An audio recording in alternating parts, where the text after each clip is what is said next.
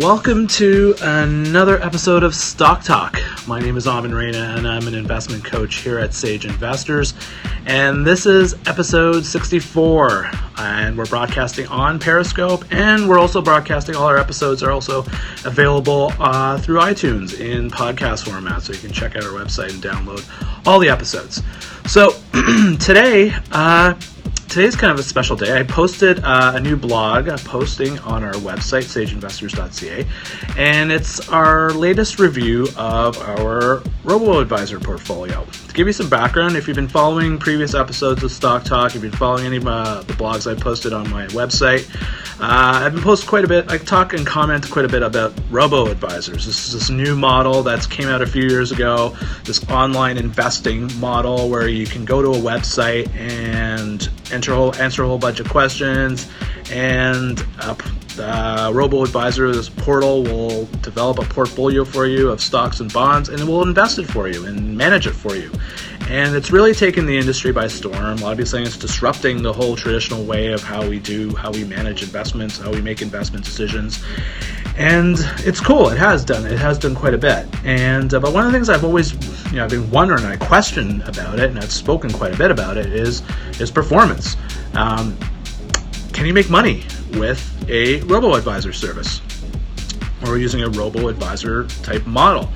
And anytime I ask this question to anybody in financial services, or I talk to other bloggers, or I talk to other, you know, investment uh, specialists, you kind of, or I talk to other, robo, I've talked to, I've talked to robo advisor companies, and usually the answer you get, you just get these blank stares, and just, literally nobody wants to go there about it. People want to spend more time talking about how pretty the colors are on the company's website and how easy it is to set up an account that you can, you know, set up an account on using your phone, and that's great.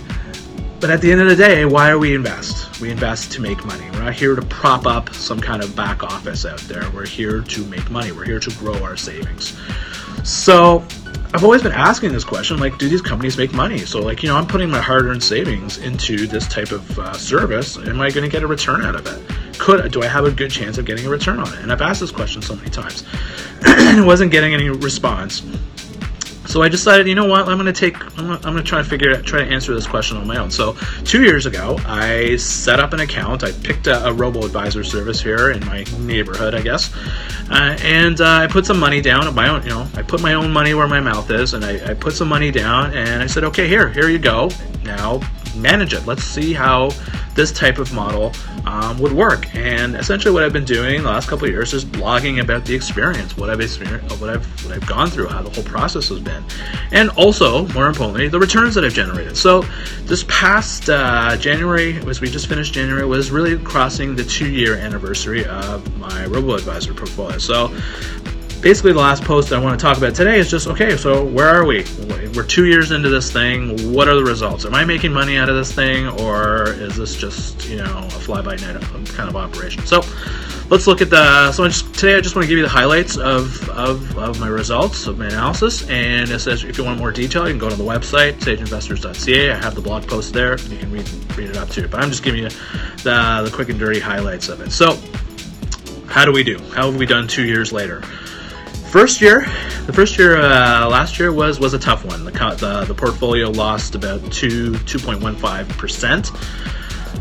This past year, much better. It actually did really well. It didn't look good at the start of last year, um, but it really picked up quite well. And overall, over the past year, uh, the portfolio is up 13.2%. Um, if you look at it since inception, the portfolio is up almost uh, about 9.5%. So 9.5% over two years, not bad. So I'm making money. So hey, you know what? The robo advisor portfolio is is making me money. Um, the basic portfolio that was constructed for me was 85% um, allocated to stocks and 15% uh, to bonds, based on how I answered the risk profile questions um, by my robo advisor. And in terms of activity, uh, there really hasn't been over the past year. The first year there was a bit of churn because they were alter. They're basically switching a lot through some investment products through through, through some ETFs.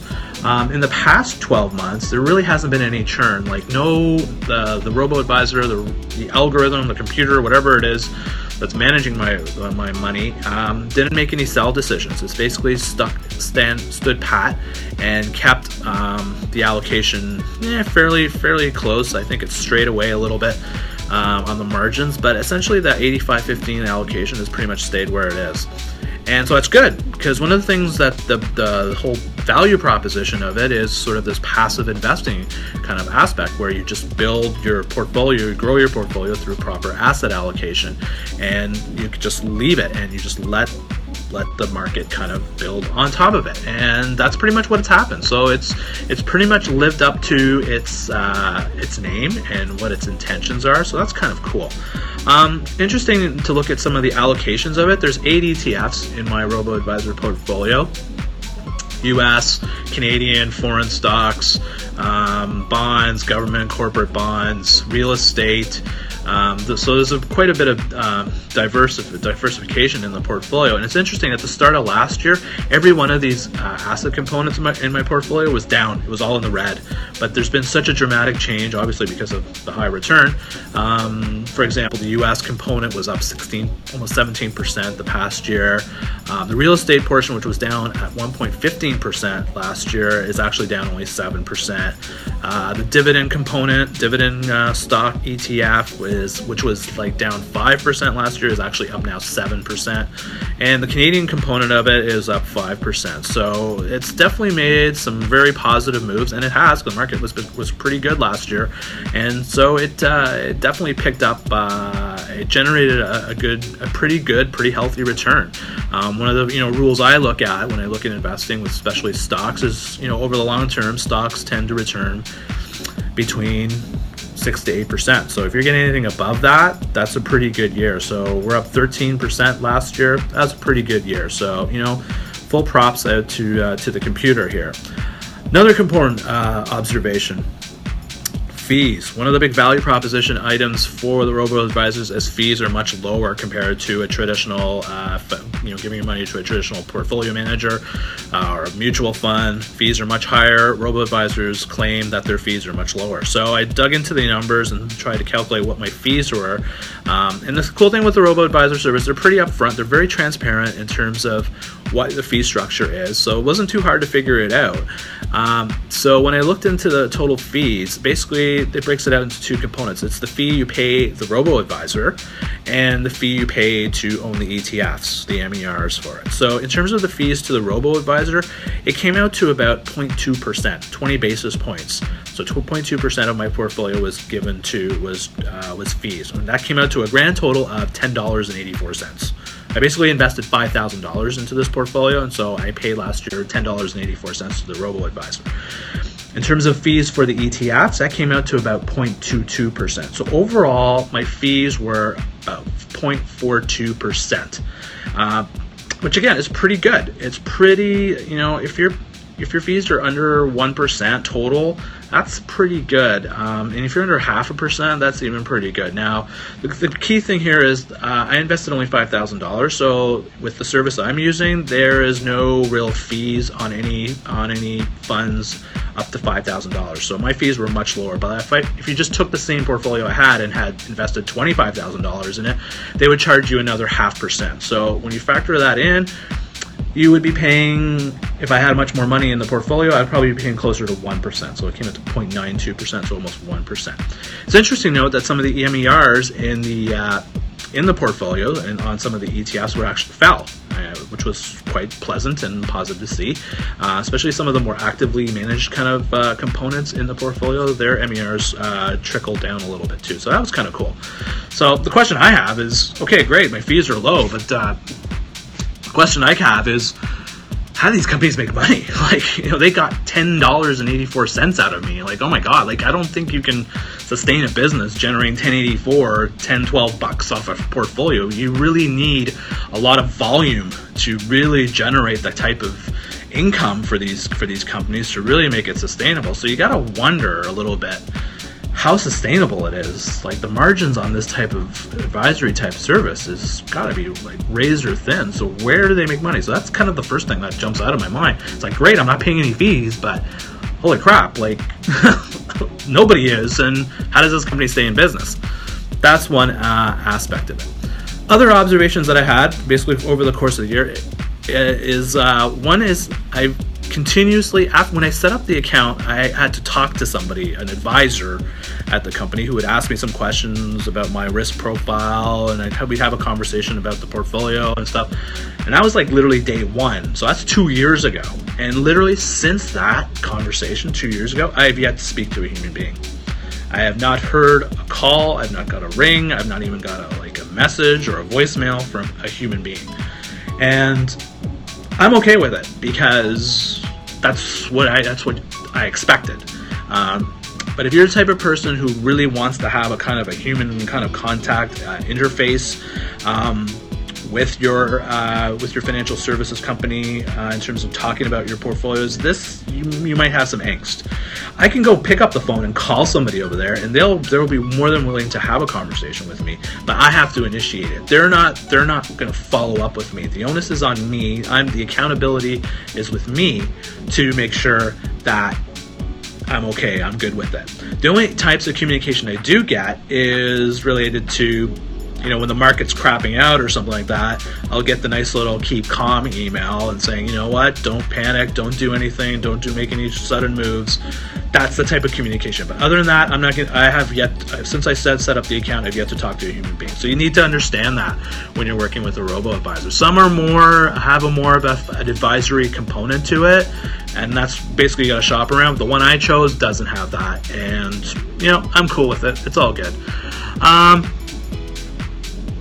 Another thing is interesting too is, as I said, when I started this, this was all about trying to figure out performance. Like, do these companies make money? It's interesting. Been, there's been a lot of resistance by these robo advisor firms in providing performance. But now, you know what? We're starting. It seems like you know I felt like I was the only one talking about it, but now we're starting to see other people ask similar questions about this type of service. And it's interesting because my robo advisor actually started posting some results. And I was interesting that I went on their website and I saw they actually had like a chart of uh, portfolio performance of various types of uh, portfolios that they manage. And I, that was never there before. I've never seen that in the last two years. I don't know when it came out, if it just came out like recently, but it's there. And so now we actually have some some some substance, some some tangible things to talk about in terms of performance. And the, the what what's really interesting is that but there's some questions too. Now their model that they were basing it on uh, was a growth model consisting of an 80-20 split between stocks and bonds. Now my portfolio is 85-15, so um, it's you know you can't compare that as a benchmark to what my portfolio is because. Uh, in just terms of how the allocation is. And actually, the cool thing about my robo advisor is they actually broke down the 80 20. I didn't even think they'd go there. but I was really stunned and pleasantly surprised to see, wow, they actually broke down the uh, the asset allocation for this model portfolio that they that they manage, and so that was that was a good thing. So that's positive to me as a positive uh, event that we're starting to see these companies become a little bit more forthcoming with disclosure in terms of performance. This is all this is all I've been asking for because I think it's important for them. I think it'll give them much more street cred to to to put themselves out there to be transparent on on that and let the market decide whether they're a good service or a bad service. If they want to offer all these wonderful fringe services around it, fine. But at the end of the day, it's got to be revolved around the performance. So that was an interesting um, comment. Uh, as I said, a lot of other people are starting to ask this question about performance, and it was interesting because just recently there was an article, um, a company in this in the U.S., Condor, I think Condor Investments or something. Um, they did an analysis. They actually invested chunks of money in all the different U.S. robo advisor firms and, and are doing what I'm doing, just tracking the returns of it. And so they published their latest report in terms of one-year returns on these various robo advisors. And so they, you know, these are taught, these are like your your Betterment and your Schwab's and your Vanguard type of robo, you know, online management services. So it was interesting because the top ranked in their you know analysis was the Charles Schwab one, which generated about 10% return, and the bottom one, the number 10 ranked service, was the was the Vanguard one, which was really surprising because Vanguard is like the Vanguard and iShares are the it kind of they are the they are ETFs. You know, they dominate the ETF landscape. And Vanguard's value proposition is just rock bottom fees, fees, fees, fees. They pound the table on like fees being like next to nothing. And it's interesting that the lowest cost producing ETFs out there, which are a lot of mostly like Vanguard kind of funds, um, didn't do as well as as other ones which charge higher fees. So I found that, and I think I think everybody found that quite whoa. It's like that's pretty interesting. Um, what's that? What's that all about? And a lot of it has to do with their asset mix, and this comes down to understanding like that you have to be careful with if you're going to go out and invest with a robo advisor firm is not all robo advisors invest in the same way. They all have different approaches. The Van the Vanguard ETF, uh, Vanguard robo advisor uh, fund service took a much more aggressive approach in terms of their equities and they got burnt in a little bit in a way they were more into the foreign content compared to the other companies which were more maybe focused more domestically so that had an impact on performance so when you're looking at these portfolios when you're if you're considering looking at a robo advisor service to manage your money Take, you gotta look under the hood. You gotta do some due diligence. Don't just assume, well, it's got a pretty website and I like the colors and all that stuff that's just that's that's noise. You really have to look into the hood and saying what kinds of assets are these companies investing in? What are they telling their computers to buy and sell and manage? Pretty important part. So in terms of uh, conclusions, like we're two years into it, you know, I'm making money out. The portfolio is making money. Fees seem to be in in check it's making money in a good market. The market's been great, and it's you know I've been able to get a chunk of that out of that in terms of return. So it's great. Now, am I ready to pound the table and say go out and look at these robo advisors? No, I'm not because it's only two years. So we've had one up year, we've had one down year, and you know two years is just not enough like history to really formulate a, a really good sound judgment. I mean, we need about a good five more years, a good five years, really, a good five year cycle of, of not just stock market going up. We want to see how these things behave in a bad market, in a, in a, in a stressed market. How do people are going to react to their portfolios when they're going down? Because emotions, and, I, and this is, as an investment coach, I teach people a lot about how to control their emotions and manage their emotions, especially during times where the market's not going well. And so we don't know how people are going to deal, how people who own, you know, robo advisor portfolios are going to deal with it when the market goes down. Are there robo advisor companies going to be there to hold their hands and say, you know, everything is going to be all right? um, when things get crappy, and we just don't know. These companies, these these uh, services have not been stress tested, stress tested enough, and uh, until we know how these services kind of behave in a tough market, it's really hard to tell. Like right now, we know it does well when the market's going great, but if the market starts going, then we have no idea how how uh, how things are gonna how things are gonna go uh, there. So I'm not ready to to pound the table on these services. Uh, it's a good start. And so far, the experience seems to be a reasonable experience. Um, it's been a seamless experience setting up the account, um, getting information about my portfolio. It's easy to get. Um, I, I, have, I have a, a, very good idea of what the portfolio is doing for me, how it's managing my money. It's very upfront, very transparent in that. It's very upfront in terms of my costs associated with it. So it's all good. It's all good so far. But uh, again, I'm not ready to pronounce a judgment saying definitely you need to go get a robo. You need to have a, computer manage your money.